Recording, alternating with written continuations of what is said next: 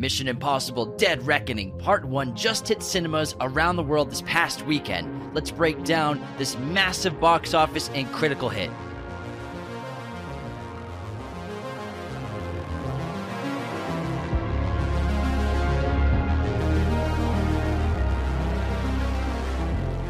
Now, before we get into our review for Mission Impossible Dead Reckoning Part 1, we wanted to state that this podcast was recorded during the 2023 WGA and SAG-AFTRA strikes. Without the labor of the writers and actors currently on strike, this film would not exist and we would not even be able to cover it. So, we would like to say that we stand in solidarity with the actors and writers in Hollywood. Hello, movie friends. Welcome to Raiders of the Lost podcast, the ultimate film and TV podcast. And today we are breaking down Mission Impossible Dead Reckoning Part 1. I'm so glad this film finally hit theaters. I had an absolute blast in the theater watching this in IMAX. The sequences were bombastic and dynamic. The action was huge. The character development was fantastic. And overall, I had a really great time watching this film. I will say it did have some pacing issues, and it is a minor step down from Mission Impossible Fallout. But Dead Reckoning, I have at number two on my list for the franchise. Wow, number two on your list. And I hmm. mean, a step down from probably the greatest action film of the century is still high praise. And I had a blast as well seeing the seventh film directed by Christopher McQuarrie for this franchise. He's only done four. Sorry, I didn't mean to say he's done seven, but the seventh film in the franchise, directed again by Christopher McQuarrie, st- written by Bruce Geller Erik Jendresen, and Christopher McQuarrie as well. We're going to keep this spoiler free for about 10 15 minutes. We will give you warnings when we talk about stuff that is spoilery because we understand that I'm sure some of you haven't seen Yeah. the movie yet. It just came out this past Thursday, and we're recording this on July 12th before the film's release. But overall, this film is incredible. Rotten Tomatoes, it is at 97% critic score with over 200 reviews, 94% audience score. IMDb, it is at an 8.2. The budget of this film was pretty much $300 million, which is the most expensive Mission Impossible film and most expensive film Tom Cruise has ever made in his entire career. This was because of the many and frequent delays caused by COVID 19 during the filming and production of this film. The box office, we don't know anything about it yet, but the projections are saying, which you'll know by now, projecting about 85 to 100 million dollars domestic, as well as 250 million dollars total global. Again, we're filming this a few days before it's released, so we don't know the numbers yet, but it's gonna be a smash hit. I'm sure it'll hit its budget in just a week or so and then start making a ton of profit for Paramount, which is, you know, Paramount's been killing it. They had Top Gun Maverick last year, they got this coming out. They have back to back years with They're in the Tom Impossible. Cruise business. They are in the Tom Cruise business because Dead Reckoning Part 2 is going to come out next year in theaters at the same time. And I believe they were supposed to film these back to back, but I think there was a Yes. slight delay because of all the COVID situations. They that were originally planned to film it as one movie, Yeah. and then to, but to release it separately. So I'm sure they're going to go right into filming very soon because they have a year to get the second one out. But I'm sure they filmed plenty. They're actually heavily in production, and from what I read recently, they're almost completely wrapped on principal photography for the second film. So that's already mostly in the can. This episode is brought to you by Shopify. Whether you're selling a little or a lot, Shopify helps you do your thing, however you cha-ching. From the launch your online shop stage, all the way to the we just hit a million orders stage. No matter what stage you're in, Shopify's there to help you grow. Sign up for a $1 per month trial period at shopify.com slash special offer, all lowercase. That's shopify.com slash special offer. Um, but it's really impressive that they finished this production because of the complications of COVID and the lockdowns around the world. Because they were shooting on all sorts of exterior locations all over Europe and all over the, the globe, really. So that must have been an absolute um, chaotic mess to try and organize, uh, to handle reshoots, and to, to handle the various protocols that every different country had at the time. So it's it's really just like kudos to the team. I'm sure it was really difficult, but they got through it and they ended up making a really terrific action film. You know, Tom Cruise, time and time again, he keeps just showcasing that he knows how to make a great action film, a great adventure film. He knows how to make that perfect popcorn flick. And now we're going to get multiple years in a row of these Tom Cruise films. And with Top Gun Maverick, he reminded everybody how big of a star he was and how much he cared about the audience and trying to put on a good show for them. That's what he puts first and foremost. And MI7 is just another example of that where I walked into this knowing what I wanted and it hit every beat. It was so much fun. It doesn't take itself too seriously while also talking about some actually really resonant themes about the future that I think worked really well and they wove together really perfectly into the story. They have an excellent cast of new characters this in this episode in this uh, film. Hayley Atwell was an absolute scene stealer as Grace in this film. She and Tom Cruise had so much chemistry. I was just it was just like palpable. It was on screen. It was oozing. They're Oozing They're everywhere. absolutely dynamite together. And Pla- and Pom Klementieff was an excellent new villain. She was really exciting, really dynamic on screen. She held her own in the action sequences. You can see in the trailer, she's driving this massive truck. She's in some fight sequences, and she really crushes this role. I think she did a really phenomenal job stepping out of the Marvel universe to do something else. And she is really, like, from what I can tell, she's a movie star. She's got it. And whenever she's on screen, like, she really excites the audience. And same thing with Hayley Atwell. Um, and then Esai Morales ended up being another fantastic villain for this new entry in the franchise. So, along with the cast that we already know and love so much, the cast regulars who are all seasoned veterans and who are all excellent together, we get this new fantastic cast of characters, and every actor did a wonderful job performing. Now let's set up the synopsis. And again, I'm not going to spoil anything yet, but we will be spoiling stuff in order to Oh, talk yeah. about this film. So, be so, prepared. Ethan Hunt and the IMF team must track down a Oh, we terrifying. we need a trailer voice, man. Ethan Hunt and the IMF team must track down a terrifying new weapon that threatens all of humanity. It falls into the wrong hands before it falls into the wrong hands. With control of the future and the fate of the world at stake, a deadly race around the globe begins. Confronted by a mysterious, all powerful enemy, Ethan is forced to consider that nothing can matter more than the mission, not even the lives of those he cares about. Out of breath. it's a tough one. It's tough to inhale when you're doing that voice. yeah, I'm- I'm sure it takes a lot of practice. But this film somehow, Cruise and McQuarrie, this incredible filmmaking team, since Jack Reacher, they've been working together. Mm-hmm. Somehow they figured out how to up the stakes and up the up the ante, up the action, and up the stunts from Mission Impossible So many ups. Fallout. So many ups from Mission Impossible Fallout, Ghost Protocol, Rogue Nation. We saw some death-defying, incredible sequences in all those films. Fallout, I didn't think they could top it, but then obviously we have so many sequences that we know about if you haven't seen the movie, like jumping off the cliff and parachuting. There are sequences in this film that will even blow your minds past that that they don't show in the trailers at all, really. And I think it's just impressive what they're able to do to just raise the ante. And like Anthony was talking about, all these new faces with Hayley Atwell, Pom Clementif. I think that's the better way to pronounce her name. Clementif? Yeah, Not TF? Well, you said T- Klementieff. Clementif. Clementif. She's French. Clementif. I think that's how you say it. I'm guessing. Carrie. Clement, Clementif. So she plays Paris, this Yes. uh, rogue or no no named assassin. mercenary, yeah. No named assassin. Yeah. We have Grace, played by Hayley Atwell, who comes in as part of the IMF in some ways. Cary Elwes, he's Denlinger. He's basically the head of national security. Briggs, played by Shea Whigham, is a new addition, as well as Degas. Greg Tarzan Davis plays this role. He's from also Gun Top Maverick. Gun Maverick. And then Gabriel Esai Morales, who who replaced Nicholas Hoult in the film, who plays a major villain. But also we have our returning faces of Ethan Hunt, played by Tom Cruise, obviously. We have Benji, played by the hilarious and talented Simon Pegg. Luther, played by Ving Rhames. Ilsa Faust, returning to form with Rebecca Ferguson in this role. And then, of course, we have the White Widow's return, played by the highly talented Vanessa Kirby, as well as a blast from the past. We have, obviously, in the trailer, Kittredge from the first film, played by Henry Czerny. And he is a villain in this film, has so many callbacks from that first film. He's an antagonist to Ethan Hunt in that film. Besides Kittredge, this movie has so many callbacks to the original film. We have so many more masks, so much more trickery. We have twists. We're kind of going analog to a lot of extent, like Skyfall did with James Cr- uh, the Daniel James Bond. I almost said Bond and Craig is a name combined.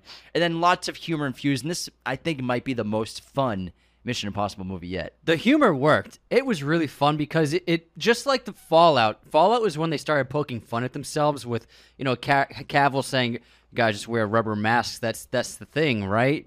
If you choose to accept." Like they were teasing it, and then in this film they upped the comedy on that. they were just poking fun at the franchise and how kind of ridiculous it can be, and it really worked. Like you have Shea Whigham's character just constantly like pulling people's cheeks to see if they're wearing a mask, and it got and, and the joke worked every time. It was very funny. And then I love, like you said, the callbacks. We get the train sequence. We get a lot of close Dutch angles between Kittredge and Ethan Hunt in this film, very reminiscent of their restaurant scene in the first film. So I like how they've embraced the past, embraced the roots that got them to, to this point, while also just expanding the scope, expanding the universe, and really delivering on the promise of giving us more without sacrificing quality or depth of character and story because the story is very good. I will say um, I put it down. I put it below Fallout because it does have some pacing issues. It it is a bit slow of a first act, and there is quite a lot of exposition in the first act. A little more than I think they needed. They could have, I think, trimmed. They, they could have turned. Um, there's one big scene. They could have cut it down about two and a half. I would say.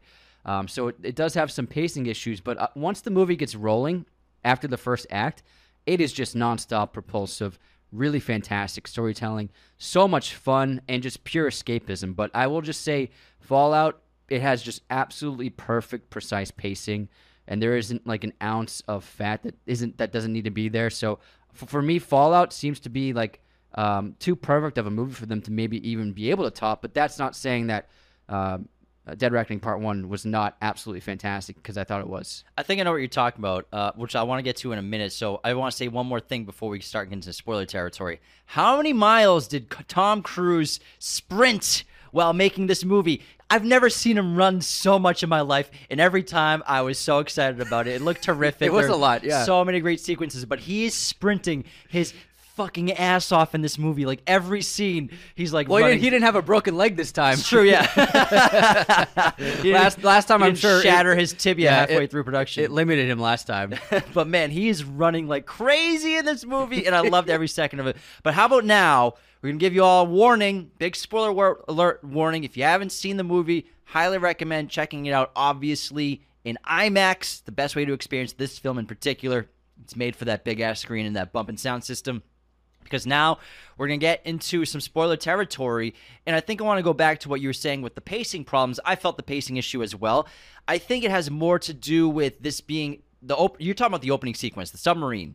No, Oh, no. I'm talking about the the second sequence, the office sequence. Gotcha. The All right. submarine sequence, I loved. I loved the opening sequence. I thought it was fantastic. Okay, but the first act, I agree, was a little slow start, especially after the submarine sequence. Which the submarine sequence, the whole time, it's a Russian submarine, but everyone's speaking English with Russian accents. I think it would have been better if they were speaking Russian with I think- English yeah, subtitles. I think that- or wherever you are. Yeah, everywhere all at once showed that um, audiences are ready to watch um, big movies like this with different languages being spoken and reading the captions. I do think it would have worked better as well, but I still thought that sequence was really well done um, and just surprising, and it was an excellent setup for the stakes because eventually we learn that the ultimately the main antagonist of the story yes it is gabriel but it's mostly the technology which he is uh, using which is this uh, new ai system that has become self-aware and is extremely powerful and is wreaking havoc upon the world systems of technology and poses an immense threat to the entire globe.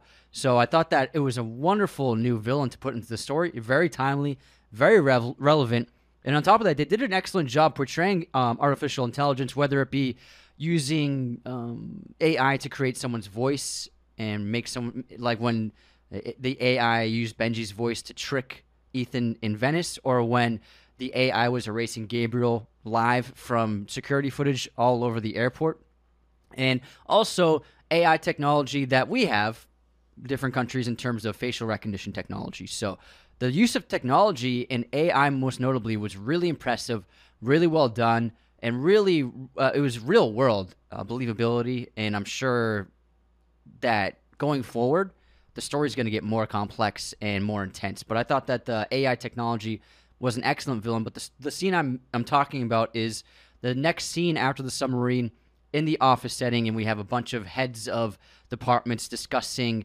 filling us in on what's going on, what these keys are, basically basically giving us all the exposition we need to know. This is called the community. Okay, the community. So first of all, I we need that exposition. It's a great setup, but I think it was a little overly long. They could have simplified it, but also it gets a little cheesy when ev- it's like one person saying says one line, then another person says another line. It's like eh, too often people were taking turns speaking. You know what I mean? Yeah, I get it. was it, like yeah. it was like it was like a paragraph, and each character said one sentence in that paragraph. It just got a little too much. It would have worked better if maybe one or two people were just filling us in on everything. Yeah, I agree for sure. Because I was like, who's gonna talk next? Yeah, everyone got there. Perfectly timed. It's very fair. I get it. Everyone gets equal lines in the room. I get it. I get it. I, I agree. but it ju- it just kind of took me out of it. But once Ethan showed up and the music played, he took that mask off. And The, t- the audience came alive, but you can tell people were We- kind we of like erupted and la- and clapping, People yeah. were like kind of like, okay, this is a little long. But then when Ethan showed up, okay, we're in good hands now. So I, I agree the pacing was slow, but again, I think we have to understand that they're setting up exposition for two movies. I think that's why they have to kind of help people out and guide them through it because this is a big movie, a huge investment. Two movies.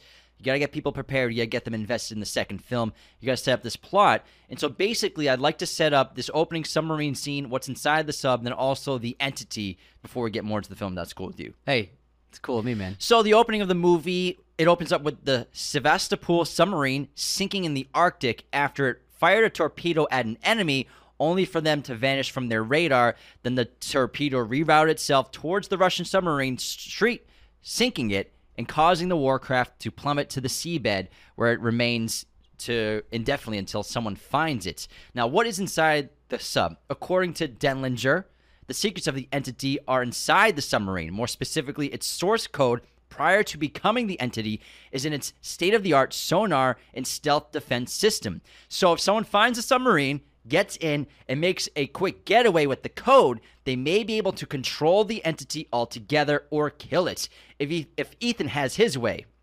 An earlier version of the entity was injected into this system with the task of sabotaging the submarine's stealth capability, but instead the, it tricked the Sevastopol into destroying itself. No one knows why, but it left these breadcrumbs and these fingerprints, basically ma- sending a message to humanity in a lot of So ways. So it wasn't that wasn't its objective. It was just supposed to be kind of a test Yeah. for it. But it took over and decided to take out the sub. Exactly. And now whoever can act access this can devi- can access this device inside the submarine, they can either control or destroy the entity. However, in order to gain access to that chamber in this device, you need those two key- pieces to make the final key piece to get into that chamber in the submarine. Now, Let's talk about the entity and what it is. This is the biggest threat that Ethan has ever faced. It's a mysterious artificial intelligence designed for intel gathering and hacking into enemy systems that somehow developed sentience and began a campaign of cyber terrorism against the world's various intelligence services. The movie explains how the AI evolved and started targeting global banks and defense systems. Pretty much any cyber infrastructure is defenseless against the entity. But for now, it hasn't been doing any harm. It's just been, you know, walking in, saying hi, what's going on, leaving its fingerprints, breadcrumbs, then leaving again, signaling larger and more devastating actions in the future. A great example of this is the airport sequence where supposedly there's this nuclear bomb that Benji has to deactivate. Fortunately, he does with a second to spare. There's nothing inside of it. He's just, the entity's just messing with everybody, basically. The entity began as an AI desi- designed by several U.S. government officials, including CIA Director Denlinger. Again, this is the character played by Cary Elwes. For the purpose of hacking into enemy hardware, Denlinger would test out a prototype version of the entity by using it to hack into Russia's Sevastopol submarine and disable its stealth cloak. We talked about that earlier, but now the entity is completely rogue. And I like how Denlinger he see he was he was playing unawares in the opening of the film, and then by the third act he re, he's revealed to be a, a villain of the story who's trying to make a deal with Gabriel about the entity and the AI. So I like how you know he's the head of this department, but he's acting aloof, which worked out really well as a fun twist. This film has multiple really really excellent twists and surprises and Now that the entity is completely rogue and is hacking the world's various intelligence communities to gather as much data as possible, it's resulting in this massive race begi- beginning between the various countries and governments of the world to gain control over it and thus gain the ability to control the perception of the truth. And again, one half of those key half of those keys is worth more is the most valuable thing on the planet basically. Now the main plot of the film and why ethan gets involved in this besides getting the, the half of the key from ilsa which he is given the mission from kittredge after he reveals he's under that mask his mission is to obtain that half of the key that ilsa has anticipating that ethan hunt would become a threat to the entity out of fear it recruited an old enemy from his past the mysterious terrorist Gabriel to serve as its messenger and enactor of its will. Now, just to correct you, I, he's not. Gabriel's not using the entity. The entity is using Gabriel. The entity tasked Gabriel with obtaining the two keys to the locked chamber on board the Sevastopol before the IMF or any other faction could claim them.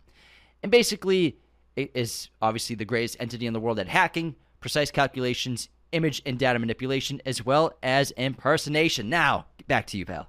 Now I'm done talking about the entity. 12 hours Well, I, later. I want to give everyone a, a No, no, no. setup, I'm, I'm just teasing you. I'm just teasing. Once he gets reading, everyone is just like. Just want to give the people what they But no, need. you're right. I, I, uh, Gabriel's at the beck and whim of the AI, and it's probably promised him so much wealth and power for his services. And what I really like is throughout the course of the film, we begin learning that he's following instructions of the AI constantly to the second. And the AI, uh, as he says, computes thousands of trillions of uh, thing like what it, analytical things every second, every millisecond. So it knows how to respond to everything. It, it's already planned out every situation. It's seen every possible outcome. So it's able to uh, put Gabriel on this constant path of where to turn, what to do next, where to look, uh, when when to jump off the train per- precisely to land in, uh, safely on that truck bed. And so I think we're going to see more of that in the second film of Gabriel following the instructions perfectly timed by the AI for every movement and every decision that he makes. And while he's still and the AI are still trying to figure out human dynamics and the unexpected can still happen. Ethan Hunt, I think, is a representation of the unexpected. I mean, what's more unexpected than him crashing through the fucking train after you skydiving? so, to a to a certain extent, Ethan is that that wrench in the mach- in the engine, that cog in the machine that's preventing the AI and Gabriel from ach- achieving their goal. And I think he represents that human nature, the unpredictability, and something that can't be planned for because otherwise they plan everything to a T. and that all res- relates to the title of Dead Reckoning. And you know, AI and prediction is a main component of this. So, what does Dead Reckoning mean? Dead Reckoning is the process of determining one's present position by projecting courses and speeds from a known past position and predicting a future position by projecting courses and speeds from a known present position. So basically, that's why the AI is involving, the entity is involving Gabriel because he's using Gabriel as well as all the information it has on Ethan, on the IMF. It knows what everyone's going to do. It knows the steps that Ethan would take and the things that he would do to save his friends. He knows his friends are most important to them as well as the ghosts and the skeletons in his closet from his past, which is why Gabriel is here to mess with Ethan and make Ethan make decisions that the AI wants him to make. However, Luther wisely tells him, "You can't think like you. You have to think like it." Means meaning basically, you cannot kill Gabriel even though the entity wants you to kill Gabriel. That's the main thing that we're talking about. So, this directly relates to the AI's ability to predict the futures and actions of everyone involved. Don't think like it. I mean, don't think like yourself, think like it. It's Kaley Cuoco for Priceline. Ready to go to your happy place for a happy price? Well, why didn't you say so? Just download the Priceline app right now and save up to 60% on hotels. So, whether it's Cousin Kevin's Kazoo concert in Kansas City, go Kevin, or Becky's Bachelorette Bash in Bermuda, you never have to miss a trip ever again. So, download the Priceline app today. Your savings are waiting. Go to your happy place for a happy price. Go to your happy price, Priceline. And a great example of the AI understanding each person so much is uh, during the Venice chase sequence after Ethan escapes from uh, Paris and, and the other henchmen, and he's going after Ilsa, trying to find her because he knows she's fighting Gabriel. It in, it imitates Simon Pegg's Benji's voice, but not only does it imitate his voice, but it also makes the kind of like flimsy error that Benji would make while while guiding Ethan through some kind of puzzle. Oh, don't go left, don't go left, this way, this way. Sorry, I messed up. So that's a great example of the AI understanding each person so well, their personalities, even the mistakes they'll make when they're um, doing an objective. So I love that precision of the of the writing right there. That was an excellent example of that. And the story takes some un- unpredictable turns, but one of the biggest surprises for the film, I think, was Hayley Atwell as Grace, this thief character that comes into play. She was hired to tail Ethan on the airport. He eventually learns, um, and to help basically set up set up on these this chain of events, starting with the airport. And Hayley Atwell was so incredible in this film, and we begin to learn that she's going to be a part of this franchise for the future. She looks like she could be someone to take over the mantle. I think Tom will always be involved, but she might end up being like a, the new lead of this franchise in the coming years because a, a main theme of this film is making a choice. I like how recently with the McQuarrie films they set up a, a, a main theme in the opening scene of each film. Um, last with Fallout, it was Ethan being unable to sacrifice the life of one of his friends for the greater good of many of millions. And then in this film, the main theme for the, the characters is the choice. And that most notably, they're specifically saying the choice to become a member of the IMF. And so it opens with a, a new member of the IMF passing his final test by handing a package over to Ethan. Ethan says you made the right choice. This ties to Grace's character um, when she learns that every other member of the IMF they were in similar criminal uh, circumstances where they were given the option of facing persecution or joining uh, the Impossible Mission Force for the foreseeable future. And we learn that every member of the crew has said yes to that choice, accepted the mission, and then Grace eventually she also takes the choice and also accepts. So uh, the the the choice to become a member and the choice to do this is one of the main themes for this story as well. And I I think that Grace is an amazing new character. She's so much fun, so charming, resourceful, resilient. Um, she's just as capable as anyone else. But I also like to I like how McQuarrie and his writers that they'll show someone who's lived. They don't, it's not like a perfect like um, what do you call it? Mary Sue that that kind of archetype where she can do everything. Like the driving sequence is a great example where she's like struggling to drive and Ethan's helping her half the time. I think it would have been uh, too unbelievable if she was great at everything right away. But to show that she has very she has excellent strengths and weaknesses, so she's a fully formed character, three dimensional. But I'm honestly really looking forward to seeing Grace in the future films of this franchise. And choice directly relates Grace and Ilsa. Obviously, Ilsa makes the choice to try and protect Grace and fights Gabriel in Venice over a canal, and she loses the fight and dies. It was her choice to do that because they both know that Ethan had to choose between one of them to survive. And Ilsa made the choice to risk her life to pr- protect Grace and ended up dying. A huge twist in the film because they set it up with the twist that did Ilsa really die in the desert? I didn't think she died the first time. I was waiting for like the reveal where yeah. she was okay. But I think that was a great scene and, and a little thing to do because it threw us off the scent that maybe she's gonna die at some point. Like this after that, I was like, "There's no way Ilsa dies." Yeah, she's part of the crew. Yeah. So that was a tragic twist to see Ilsa Faust die in Venice. In well, she died and she. And, it was shocking. Yeah, and Ethan Yeah. didn't get to say goodbye to her or save her at the same Yeah. time. But but Grace works so well as a character. Let's talk about why. Obviously, like you said, the amazing chemistry Hayley Atwell has with Tom is intense. It's palpable. I think you could argue even it's better chemistry than he had with Rebecca Ferguson, which they had great chemistry, but this is just magnetic. They just like work so well in scenes together. Grace is an expert thief and pickpocket, and she's extremely charismatic. However, what she does that's so terrific for plot, especially for Ethan Hawke's Ethan Hunt's plot, not not handsome, Handsome Hawk, is Grace creates constant conflict for Ethan to resolve, constantly running away, which causes Ethan to have to chase her everywhere, which is great for plot and great for your characters to keep moving forward. And like you said, she has her specific s- skill set, but she's not incredible at everything. She can't drive for the life of her. She's terrified of driving these situations, but like every member who joins the IMF, Benji went through this. I'm sure Ethan went through this too. Luther as well. If you're in the field, you have to be put in these dangerous situations, life threatening situations where you could die any second.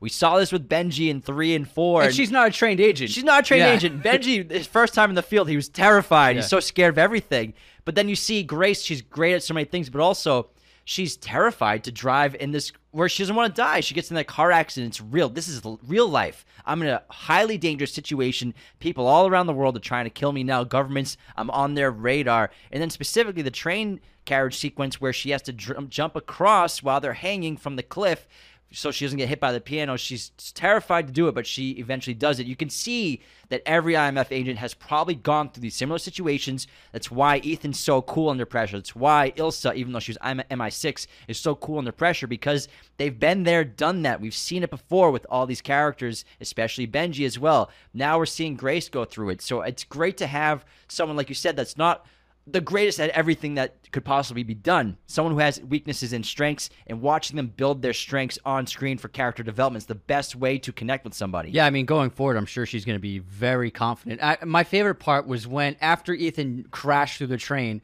which was one of my favorite parts. That was so funny.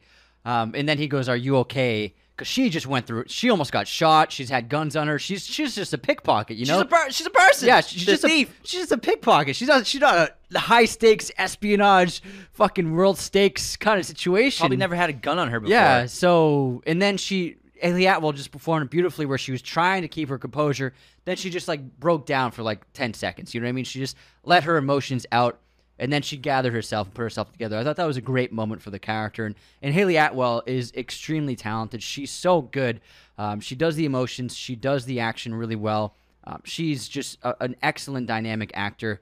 And like I said, I can't wait to see her going forward. And then I thought Pom did such a great job.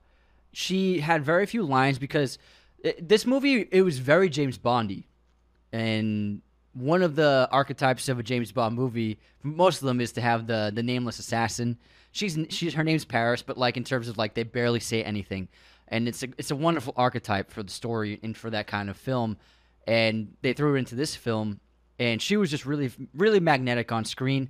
I liked the style. They gave her a lot of personality. She's wearing this wild makeup in Venice. She's wearing really eclectic outfits, so it's not like the typical kind of, typical kind of mercenary we see on screen. But then also, once she's in a situation, she dominates it. Whether it be um, car chases, whether it be gunfighting, whether it be hand to hand combat, she was so capable, so like such a fearsome member of this crew of mercenaries that whenever she was on screen, you're like, she's gonna fuck someone up. And I really loved it. She was like one of my favorite parts of the film by far. And she was also hired by the entity just like Gabriel. However, as the entity predicted and Gabriel pre- was told, she was going to betray them at some point, and she does when she saves Ethan because Ethan spares her life in that great Venice uh, alley fight, which is awesome. And I can't wait to get to all these sequences. But, you know, I think this is a character that will survive this movie. I think she's going to live because she ends ambiguous where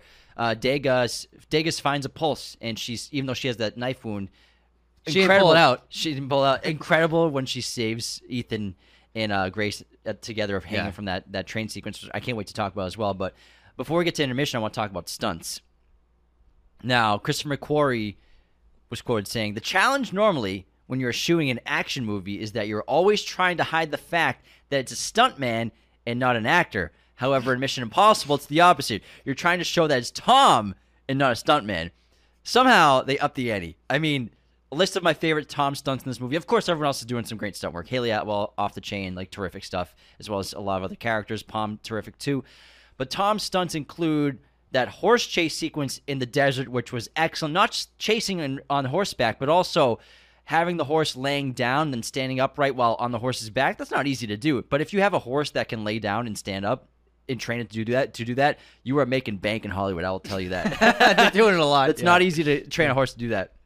Now, also, we have the incredible Rome motorcycle chase, as well as Tom driving the police car chase, as well as Tom driving the Fiat one handed chase, which is, I can't wait to talk about that a little more in depth, which is exceptional.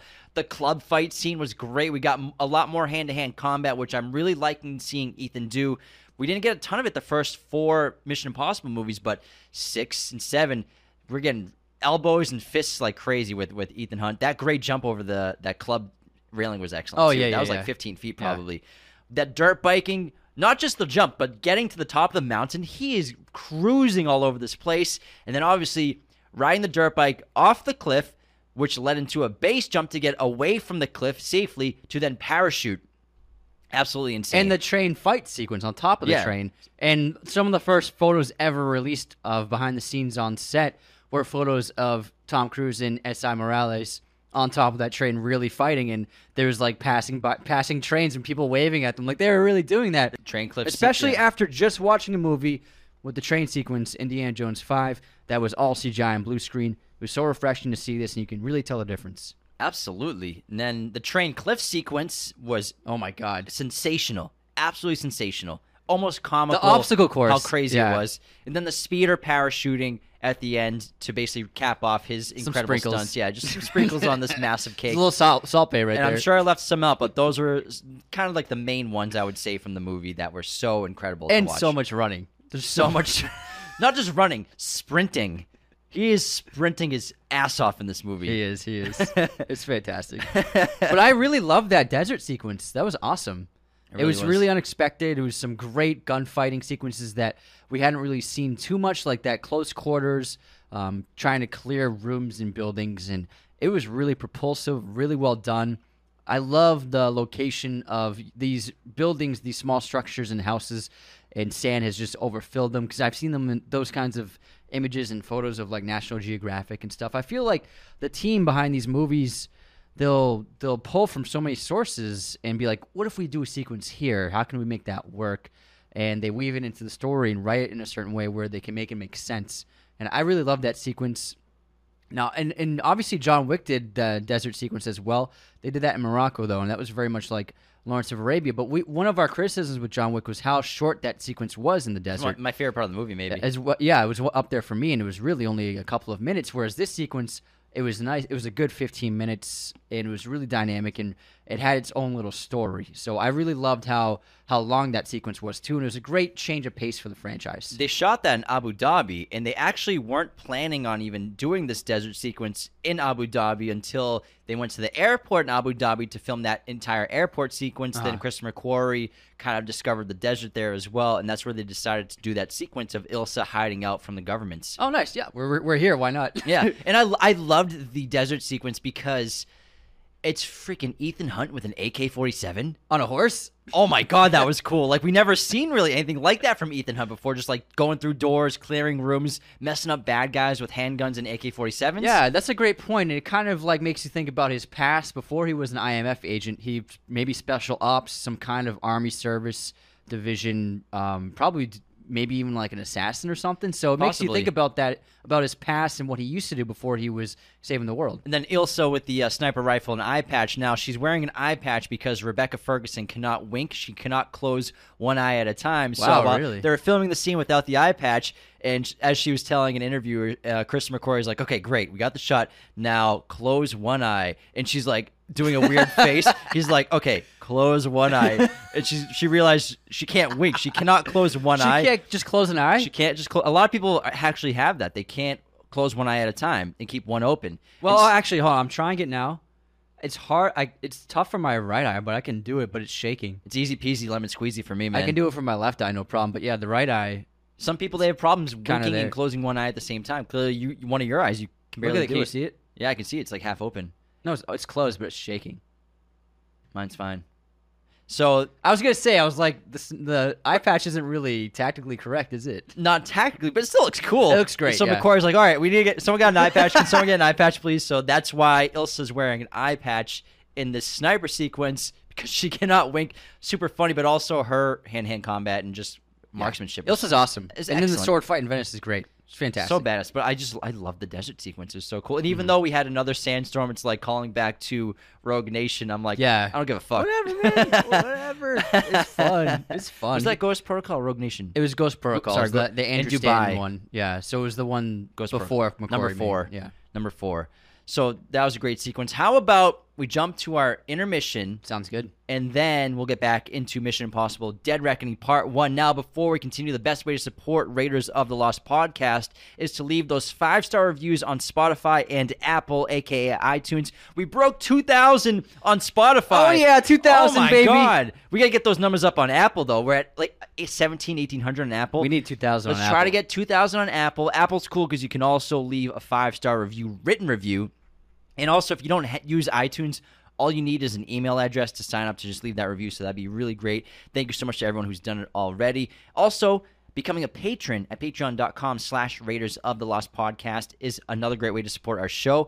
We have five different tiers of membership at $2 $5 $10 $25 and $100 tier. Every single tier no matter if you're paying 2 or 100 has access to our weekly chat which is, is exclusively on patreon every wednesday now. We moved it from the main show to patreon only. Want to get some more bonus content over there as well as a weekly bonus episode of the show $10 tier gets you access to our Discord every month. You can access that, and it's so fun. We have watch parties and chat with you all the time.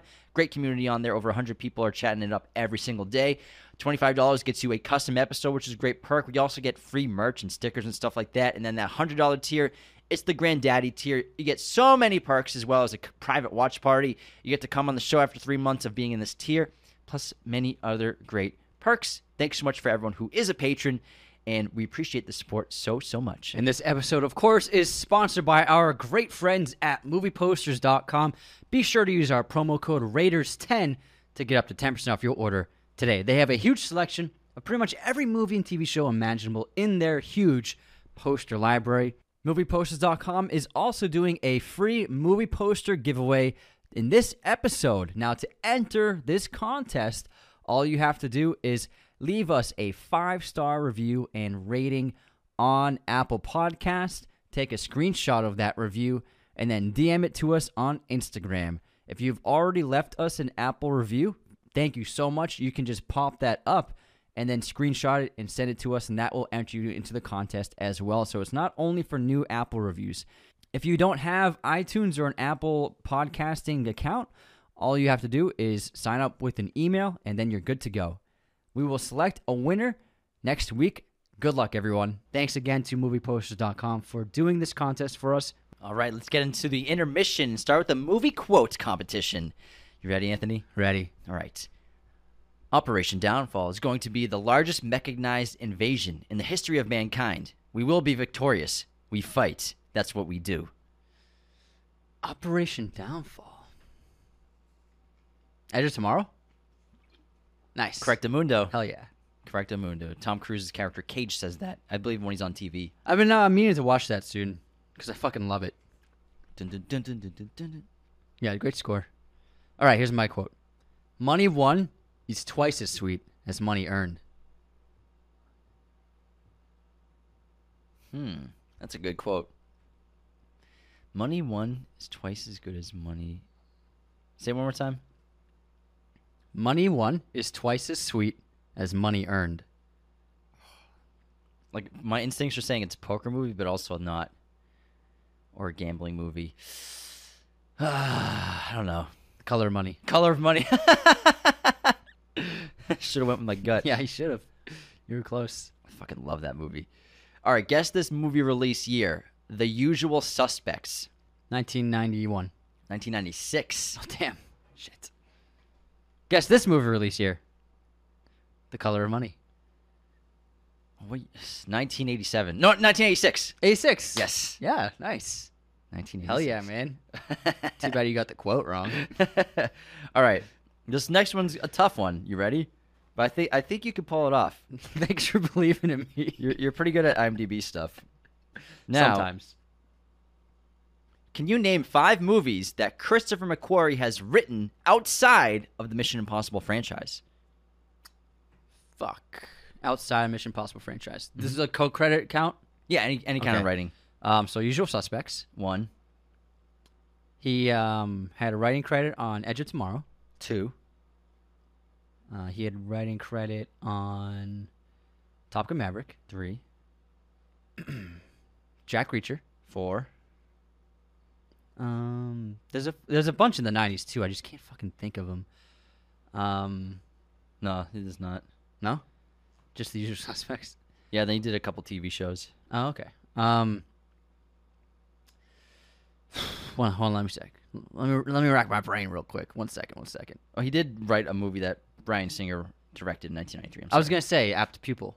no, No, no, no. Um, not apt pupil. I take that back. not apt pupil. Um. McQuarrie, McQuarrie, McQuarrie, McQuarrie. There's still like five. It's crazy. He's got a lot of credits. Yeah. Well, he's a screenwriter first, so. I'll give you a hint. Another Tom Cruise movie. All right, it's American Made then. Nope. Oh no, it's um, it's not American Made. I take that back. Fuck. Two other Tom Cruise movies. It's the other. Jack Reacher movie. Co-credit. No. Fuck. um. Two other Tom Cruise movies outside of the Mission Impossible Wait, franchise. what did he do this century? What did he do with Tom? other than Reacher before. Fucking A. God fucking damn it. God, come on, man. You got this. Let me know when you give up, though. It's not night and day. Nope. It's not that. I don't know. We have The Mummy. Oh shit. Then also another Tom Cruise movie, Valkyrie. Oh. The Way of the Gun, he wrote. Persons Unknown. The Tourist. And Jack the Giant Slayer. Oh yeah, Bryan Singer back to back to back. With Bryan Singer, he wrote Public Access, with which Bryan Singer directed back in 1993. All right. Yeah, that's a lot of Bryan Singer movies he's written. He wrote an episode of NYPD Blue in 1994 as well. And Valkyrie's good. Val- yeah, it's pretty good. yeah, Valkyrie's good. I like that movie. The only thing that doesn't work with Valkyrie is everybody uses their own accents. Yeah, All the actors. it's, uh, when you accept it, it's fine. No, no, it's if they all did British should be fine. But they all do their own accents. Like Yeah, I mean, Tom does an American accent, then you get the Brits doing British accents and the Germans doing Like German. a Sergio Leone movie. It's weird. You get used to it. Okay. Here's my quiz question. What is the name of Tom Cruise's character in The Color of Money? Fuck. Oh man, that is a good question. So we have Fast Eddie. He and- wears it on a T-shirt. What's it say? It's it's said so many times. I know. I don't know. Vincent. Vincent. Vincent. All right. Do we have any uh any Raider haters? We got some Raider haters. Raider- haters of the Re- Lost Podcast. so, all right, we got. This is a good one. Ready? So Johnny Ray wrote, "Love the episode on Succession, but as a proud Canadian, I must unsubscribe as there is only one Hudson Bay. It's in Canada. we were it's arguing the Hudson River. the Hudson River. Yeah, and he said he sent a New uh, York City. he literally sent a photo of the Hudson Bay. a, It's good, a- it's a- satellite image of the Hudson Bay. yeah, Hudson it's above Montreal. we were way off. That's good. McCrano wrote Nolan no Nolan nuke unsubscribed when I made a clip about it not being a real nuke. Um, we got like the worst hater of our like ever, a couple of the worst haters ever. Um, on a, a clip, I, would- I just made a clip about box office and how that new film Sound of Freedom topped Indi- Indiana Jones when it came out, and we got a lot of hate on that, like so much hate. Uh, we ended up deleting a bunch, but there was a couple that were just so so bad. Hold on, let me pull up the screenshot. I'll read it to you. We have an insanely bad one star review on Apple Oh Podcasts. shit! What is it? I don't know who you pissed off, Anthony, but it says It's me. it's one star. It says red flags. I thought it was your typical rewatch pod at first, but it doesn't take to- take long to realize they're racist, sexist pigs. If you're a woman or POC, steer clear. As a podcast, it's one of the weaker. They're robotically read script. In fact, back and forth in their takes are problematic, to put it lightly. Holy crap! What what did we do to deserve that? Honestly, we should never even. We shouldn't have. I shouldn't have made that clip about Sound of Freedom. I guess that's it. That's it. Because that's basically what the people in our hate comments said about on the clip on TikTok. Whoa, that's crazy. You know, people always like it, it, it. You have to walk this fine line, unfortunately. And I mean, All we did was report before box the office. box office, I was I questioned posting it, but I was like, I mean, it's just the box office. Should we take numbers. it down? I think we should take it down. Yeah, probably. I mean, all all we did was say the box office. We do it every Sunday. Yeah, Box office report. but yeah. So, but I mean, that's terrible. That's a terrible thing to say, That is a terrible thing to say. and you know, it's, it's, it makes you sad. Well, it's tough because now it's at the top of the feed of Yeah. So Apple if anyone, reviews. I mean, if anyone could leave an Apple review at top, so it can like get get, get buried. because you can't delete Apple reviews. Yeah, Th- that's that's the thing with Apple reviews. I mean, honestly, I'm, I'm sure most people, uh, I'm positive most people are very level-headed people. So if they see that, they're like, I don't know about this. They, this comment seems a little wild. Um, but the, the problem is we have no idea who that is, so we can't block them. We can't ever prevent them from uh, commenting again or leaving another bad review. So unfortunately, that's the way it is. This is why we're there are things that we don't cover and don't even talk about because there are people out there that can't handle it, and we get that kind of response. So it's it's very sad, and it's it's it's tough to be called things like that on the internet. It It's- It stinks. Es- especially when you can't rebuttal and you can't. you have no power. You don't know who they are. You can't respond Yeah. with a review. You don't know who they are, where they are. You don't know why they said it, and because we do a really good job of having a very clean show, we just want to enjoy and entertain you and talk. About, all we do is talk about movies. Yeah. Sorry, sorry that some other people make movies that you don't like. I don't know. I didn't even know what that movie was until we were talking about it at the box office. Same. So I mean, it exists.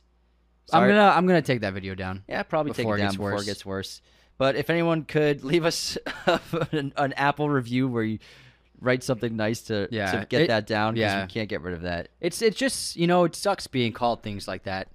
Um, it's very dis- it's very disheartening. It's very Especially because it's our living. yeah. It's our living. But I mean, I- I think we we pride ourselves in trying to be, you know, as as good people as we can, and as decent human beings as possible. But to think that like, you know, people look at you and still say that about you, it's just it's just it's really it's really it can be difficult to deal with. But we have so many five star reviews that people write incredible things. So Uh, help us get that thing bumped down Yeah, so that let's it's bury just that off thing. the feed.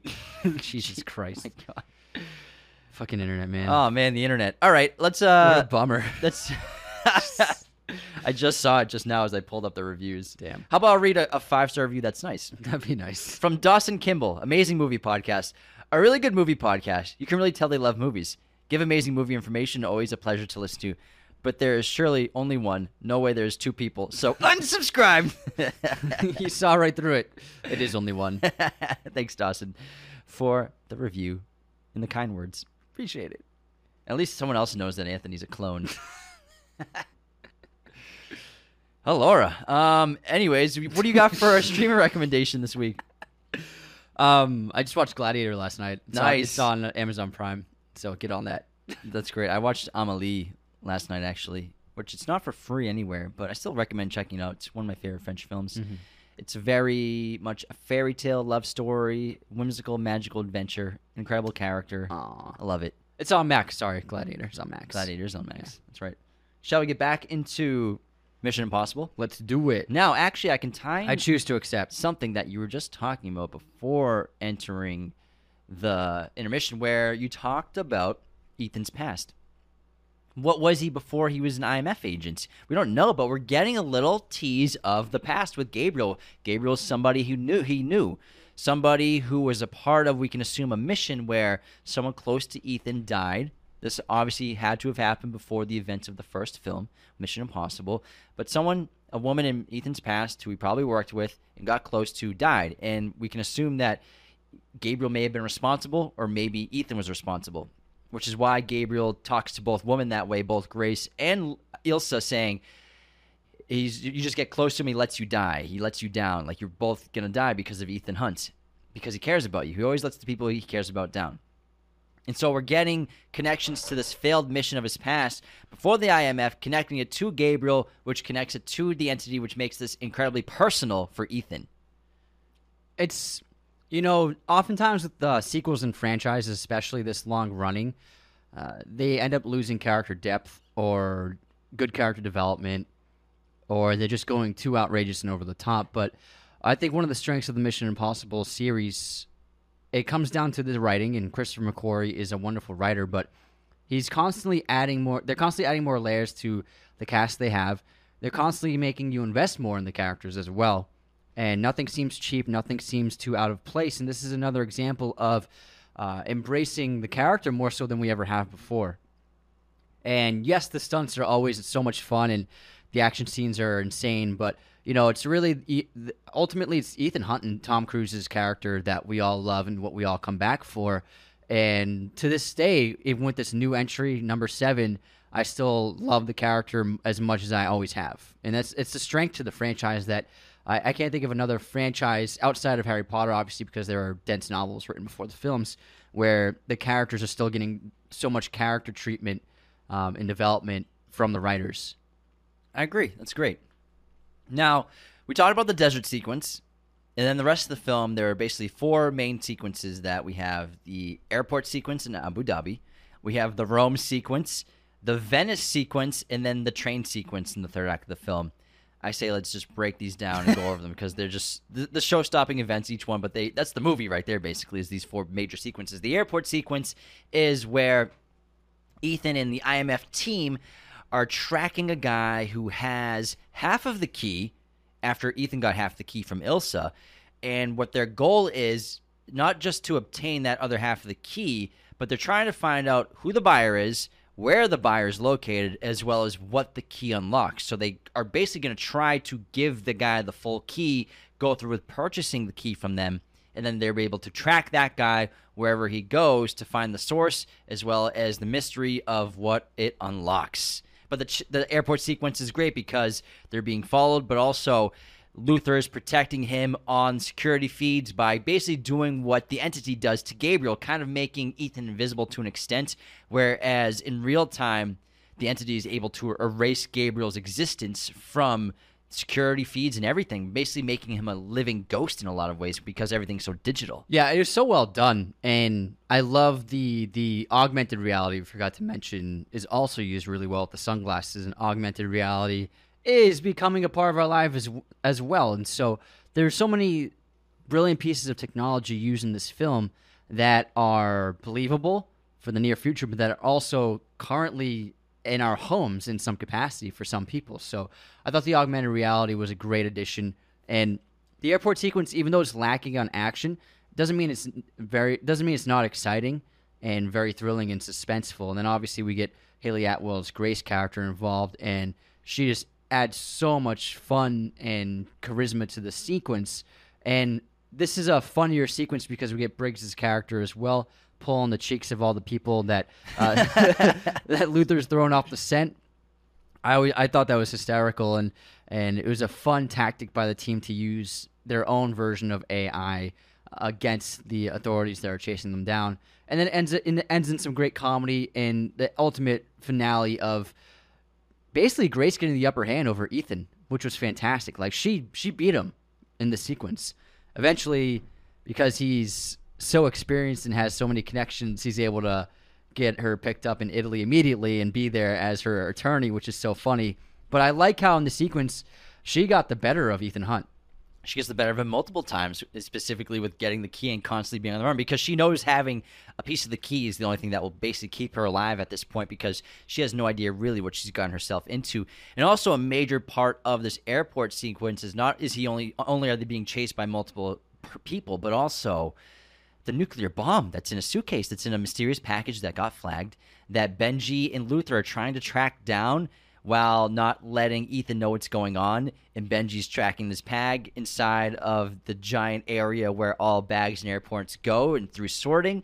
And he finds a nuclear device. He's trying to disarm it with all these riddles. I think that IMF in this franchise, they know what people are into and they know what works. I think that's why, you know, John Wick and Mission Impossible, they kind of cop, not copy, but they complement. Inf- they influence each other yeah. with, with things as well as I think with the riddles, people are really into the Riddler and to the Batman. I think they, I think they added that in because they like people, ciphers. They were really into yeah, the ciphers, the riddles from the. That's my thought of the Batman. How can we incorporate something from the Batman into this? How can we incorporate something from John Wick into this? I would say, I wouldn't say they're trying to pull from the what they did with the Batman. I would say they're trying to do something different from a countdown just a normal countdown. True. You're trying to keep it fresh. So, okay, we have a countdown, but how do we make it more interesting? And make it more personal. Yeah, exactly. Which they do. And then obviously, fortunately, Benji's able to figure it out, but then it opens up and there's nothing inside. Yeah. But I love when they finally tell Ethan that, like, oh, yeah, so there's a nuclear device and it's going off in 20 seconds. He's like, a nuclear bomb is something you definitely tell me about. it's like, oh, shit, I'm going to die.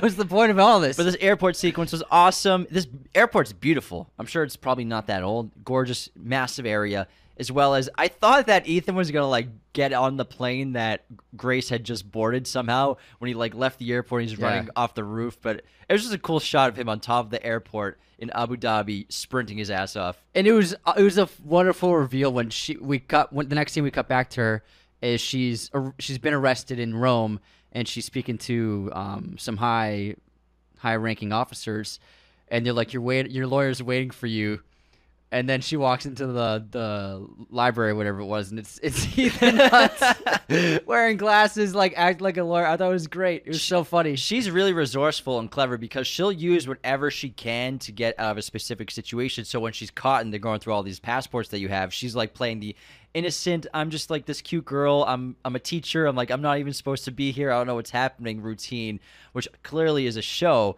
But I, I love the sequence because then this leads to this incredible Rome, Rome sequence where she escapes again from Ethan. And she's on a chase. She gets inside the police car, but then mayhem ensues. Where I love she- she crashes it so she's much. crashing it all over the place. Yeah. She's just ca- and I love how Ethan's following the trail of carnage to find Grace and where she is. It was but funny. then big action. But then we have the showdown between the Briggs, who's I, CIA, right? Yeah. Briggs and Degas are CIA. They're chasing Ethan as well as as Paris and her henchmen chasing them down, as well as the Roman police are chasing everyone. So it's like a three person chase for Grace and Ethan.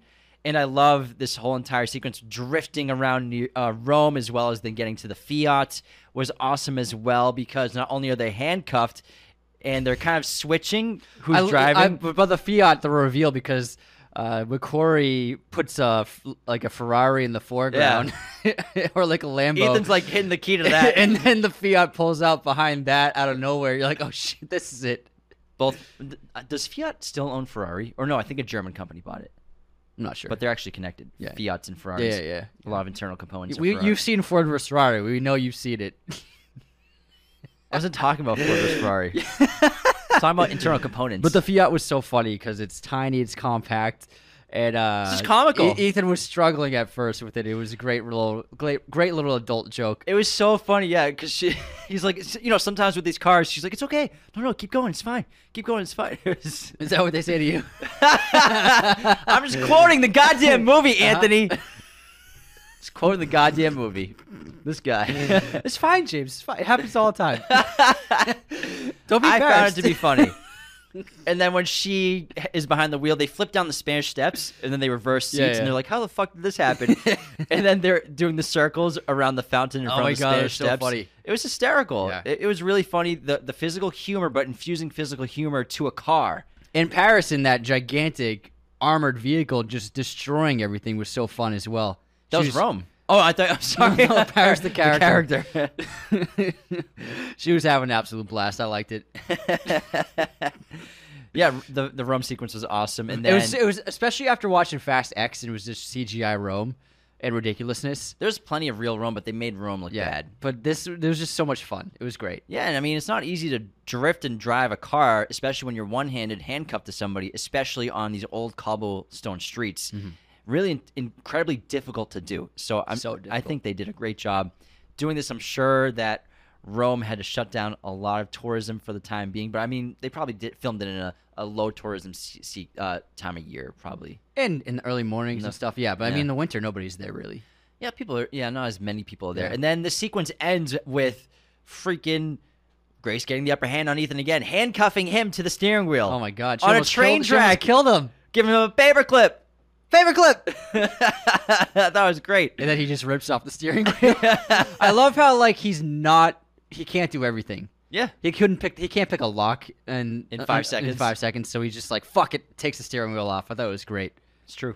Then, you know, it's, it's important for your hero to not be perfect and not be completely capable in every situation. Yes, he got out of the situation, but barely. And he he just he couldn't even pick the lock. I loved it. Now let's set up the Venice sequence. So now we're going to Venice, and here we're having a meeting between, set up by the White Widow, between Ethan, Grace.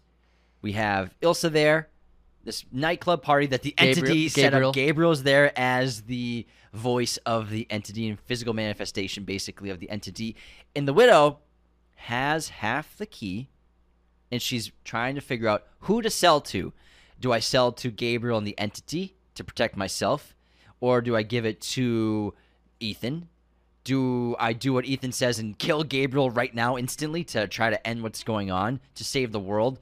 What side do I choose basically as And the al- White Widow? Also, Grace has the key as well. Yeah, Grace has a she half has the other half, that which she's she slips protecting. into the widow's poc- brother's pocket. I love that sequence. Yeah. Yeah, it was really good and it was very tense, and it set up the stakes.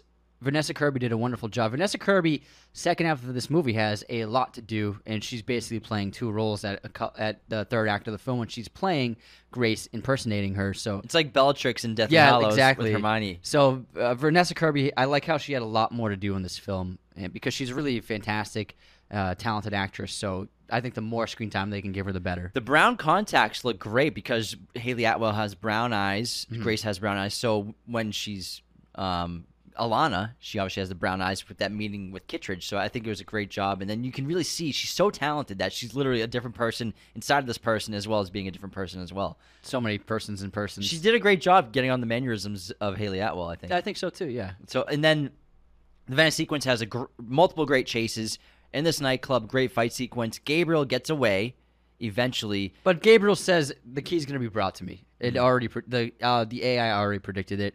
I'm just going to wait for it to happen. and also either Grace or Ilsa are going to die, Ilsa. and Ethan has to choose. Mm-hmm. But unfortunately, Ilsa makes the choice. Ilsa for him, makes the choice basically. Yeah. for herself. And I like how uh, because the fight the fight was great. First, the alley fight was fantastic with Paris, Ethan, and that other henchman. It was brutal, close quarters, very very narrow space to work with. I thought they the camera work was fantastic, and the choreography was so much fun. yeah, they like the shaking they had with the camera. was Exactly, I loved it. It was brutal. Really felt and then we eventually, eventually sparing Paris's life, and he just like takes the pipe and bashes it into the wall right above her head.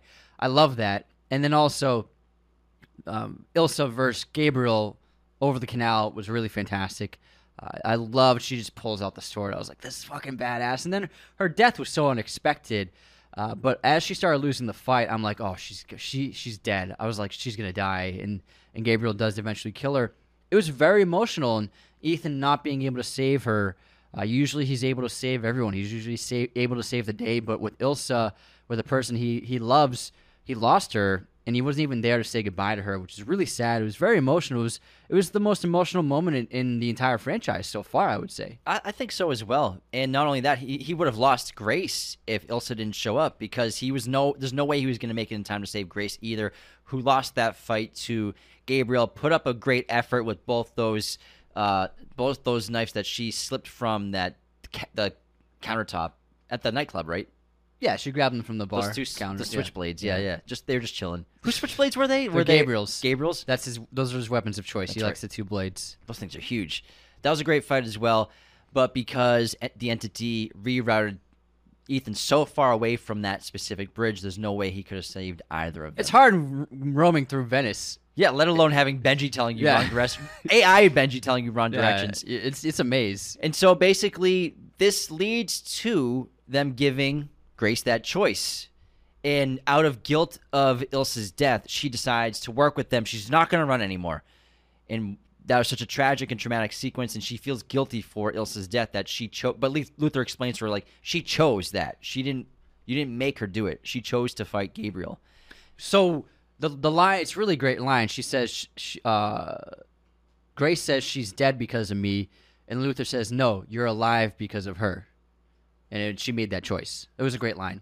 So now she's going to join. Hesitantly, she's going to join. And I love they do like the sequence where they have the, the mask being made of Alana. And then I love when they do this in Mission Impossible. Like, this is going to be the plan. It's going to be great. You're going to do this. You're going to do that. Then it cuts back to Grace, like, what the fuck are you talking about? We're going to do what? Yeah, like they do the whole thing, and he, he jumps off the train successfully. I'm going to need a little more details here. And Simon Pegg's like, yeah, th- those always just getting Those way. are yeah, those are important. it, it harkens back to the bathroom fight when uh, Cav when Cavill's character uh, is like Chance, you you- or he's like Faith. He's like, you want to take Faith or whatever, uh, and she's like, you're new. it's very Edgar Wright. yeah, it is. Yeah, you're right. kind of sequence. It's Yeah, a lot of fun, I like a little fake foreshadow of how everything could go right, but never does. Mm-hmm.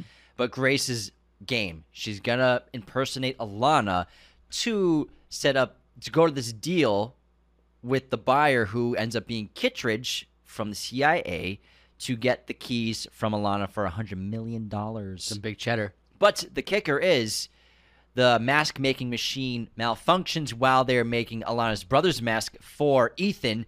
So she has to go by herself on this train to impersonate Alana and take her out and then impersonate her afterwards, while Ethan has to somehow figure out a way to get on the Orient Express, which is going who knows how many miles per hour on this train track in the middle of It's nowhere kilometers per hour. out kilometers there, per okay? hour.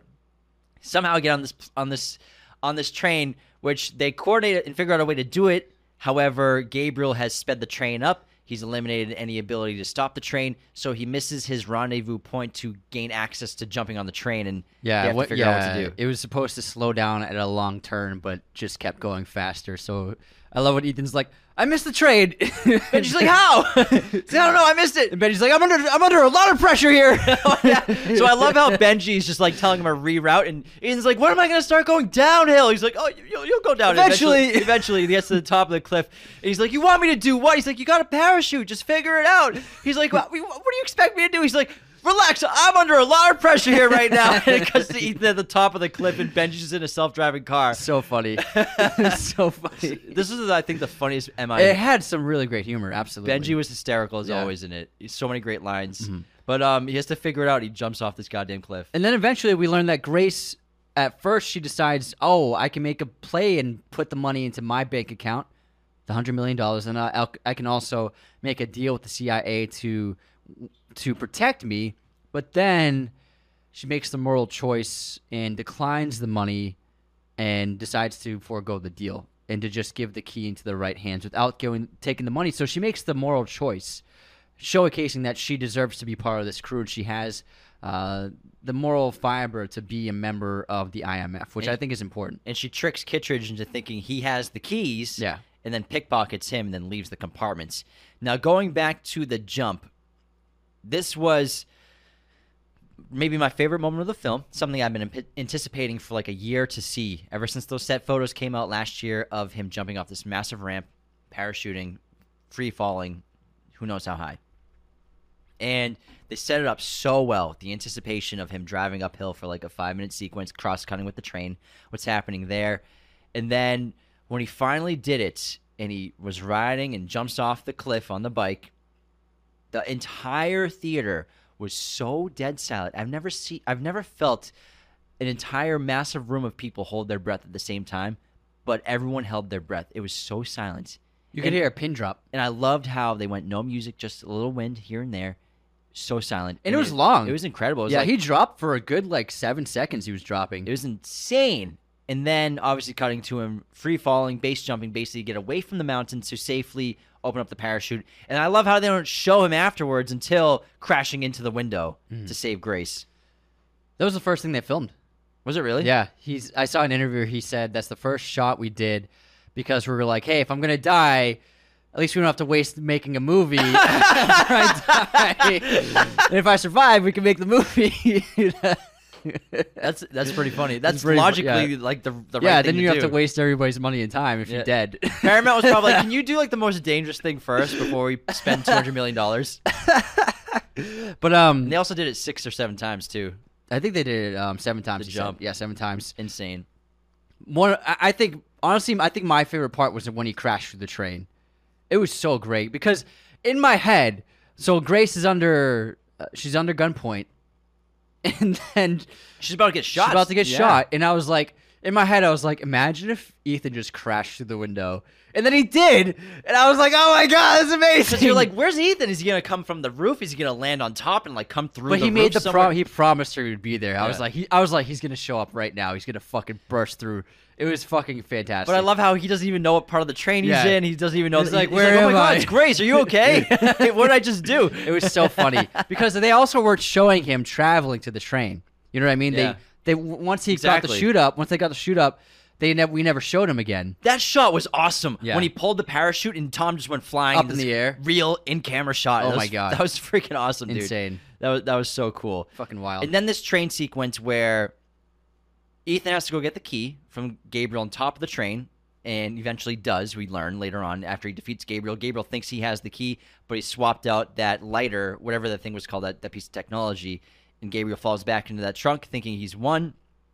And then Ethan tells the guys that like this train's gonna crash if we don't if you don't listen to me and do everything I say. Basically the opposite of what Kittredge said.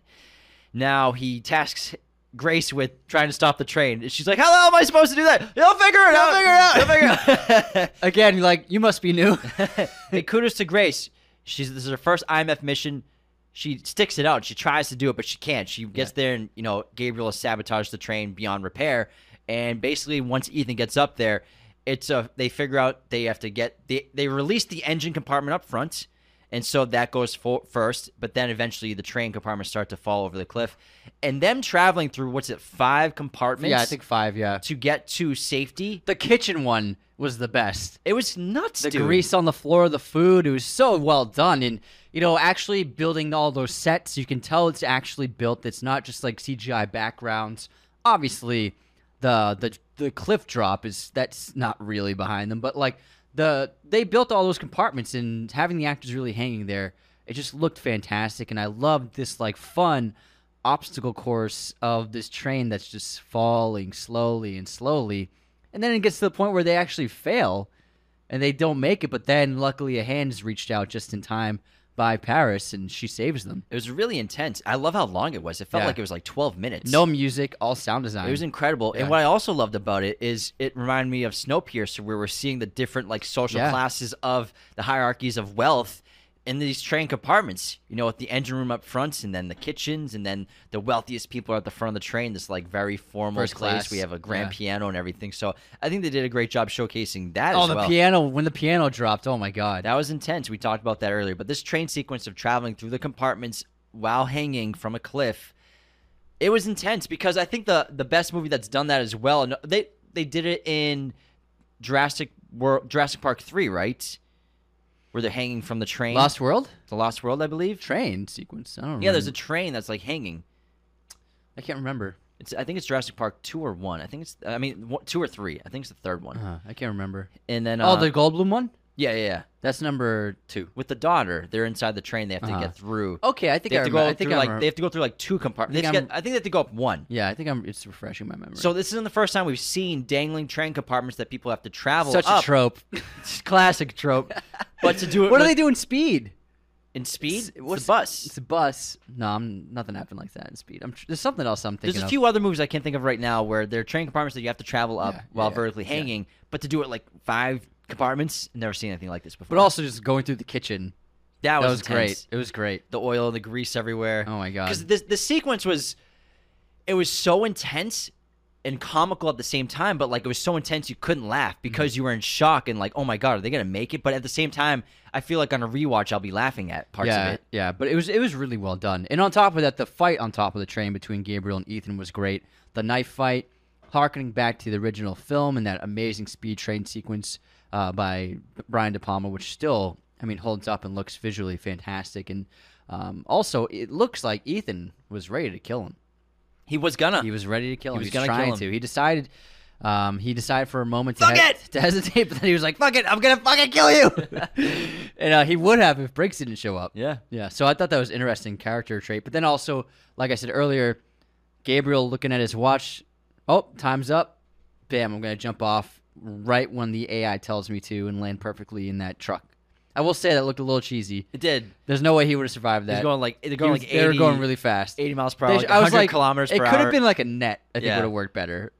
The truck bed, Yeah, the truck a little bed. bit, a little, a little cheesy. I mean, your body's still going as Yeah. fast as the train, I would say a big net would have been better. or a bigger truck. Or yeah, like a really big truck, yeah, with like a bunch of pillows in Maybe it. like one of those dirt bike foam pools. yeah, like ex- I like that. It's a good idea. That would have been a little more acceptable. or a river. I will say it, it didn't. It was cheesy. That but was cheesy, Otherwise, it's great. but also fuck it. like why not? Whatever. So this movie ends setting up Dead Reckoning Part Two, and I've never wanted a sequel so immediately in my life, but I will patiently wait. So Ethan speeds, speed, what speeders? Is that what he calls it? That's a speeder. speed flying. Speed flying, basically. off- Speeders. he well, he says it's a speeder. oh, oh, it does it. Yeah. Yeah, he calls it a it's called- yeah, Benji says speed flying, and Gotcha. Yeah. And so he speed flies off the train. Oh, yeah. which was so cool to see. It was just looks very dangerous. And uh, he's got the, both pieces of the key, which he gives to Benji. And Benji's like, "Oh my god, thank God!" But like, Ethan's like, "What a fucking day." Grace has been captured, kind of, but also has accepted a mission from Kittredge. Basically, he told me, Ethan told me, I can trust you, trust you, and that you'd offer me a choice, and I accept. Yeah. She Basically, accepts be joining. Yeah. He says, "Interesting." Welcome to the team. So it's I bet you that Kittredge is going to pit Grace against Ethan in the second film. No, no. I think um the way I looked at it uh, is that it was just her sit, joining the IMF. But Ethan is not part of the IMF technically right now with Kittredge because Kittredge and Ethan are opposing forces still. Ethan has the keys. I suppose, but I don't. I think he's going to use Grace to get to Ethan, basically, because I think Ethan he wants to kill the AI, whereas the entity, whereas Kittredge wants to control it. Ah, it's an interesting take. It's the only way that she can survive prison, be out of prison. Basically, she has Yeah, to she work for yeah, she has no choice. until she can link up with the IMF again. Interesting. I think it's about basically until you, if you're not hanging with the IMF directly, you have to like work for Kittredge or someone yeah. else. Yeah, that's true because I love how Briggs is like he's always rogue. he's like, isn't isn't Ethan Hunt rogue? He's like, he's always rogue. That's just what he does. And so I love how like you you expect one man to hopefully pull this off. I mean, yeah. so Ethan and IMF have the keys. They have both halves, and but they don't know the location of the submarine yet, right? Gabriel knows it. Gabriel Gabriel's knows- the only one who knows where exactly the submarine is because even though the sol- the submarine soldiers floated up, you could in the opening of the scene, and they were stopped by the ice on the surface of the water. Once that ice melted, they drifted into a different area. So nobody knows where exactly the submarine is. Except for Denlinger did. Denlinger knew. However, he got killed by Gabriel. Yes, he knows. He knows where. But they, they took him out. Are you Slits. sure? You're sure you're the only person on the planet who knows. I'm sure. Slit throat. You will betray us for Ethan Hunt, basically. So the, that's how the film ends. Gabriel doesn't have the key. The entity doesn't have the key.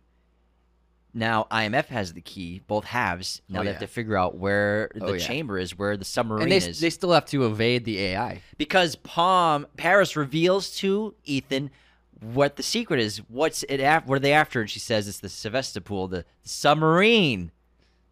S- Sonar, Mr. like a submarine, Mr. Wayne, submarine.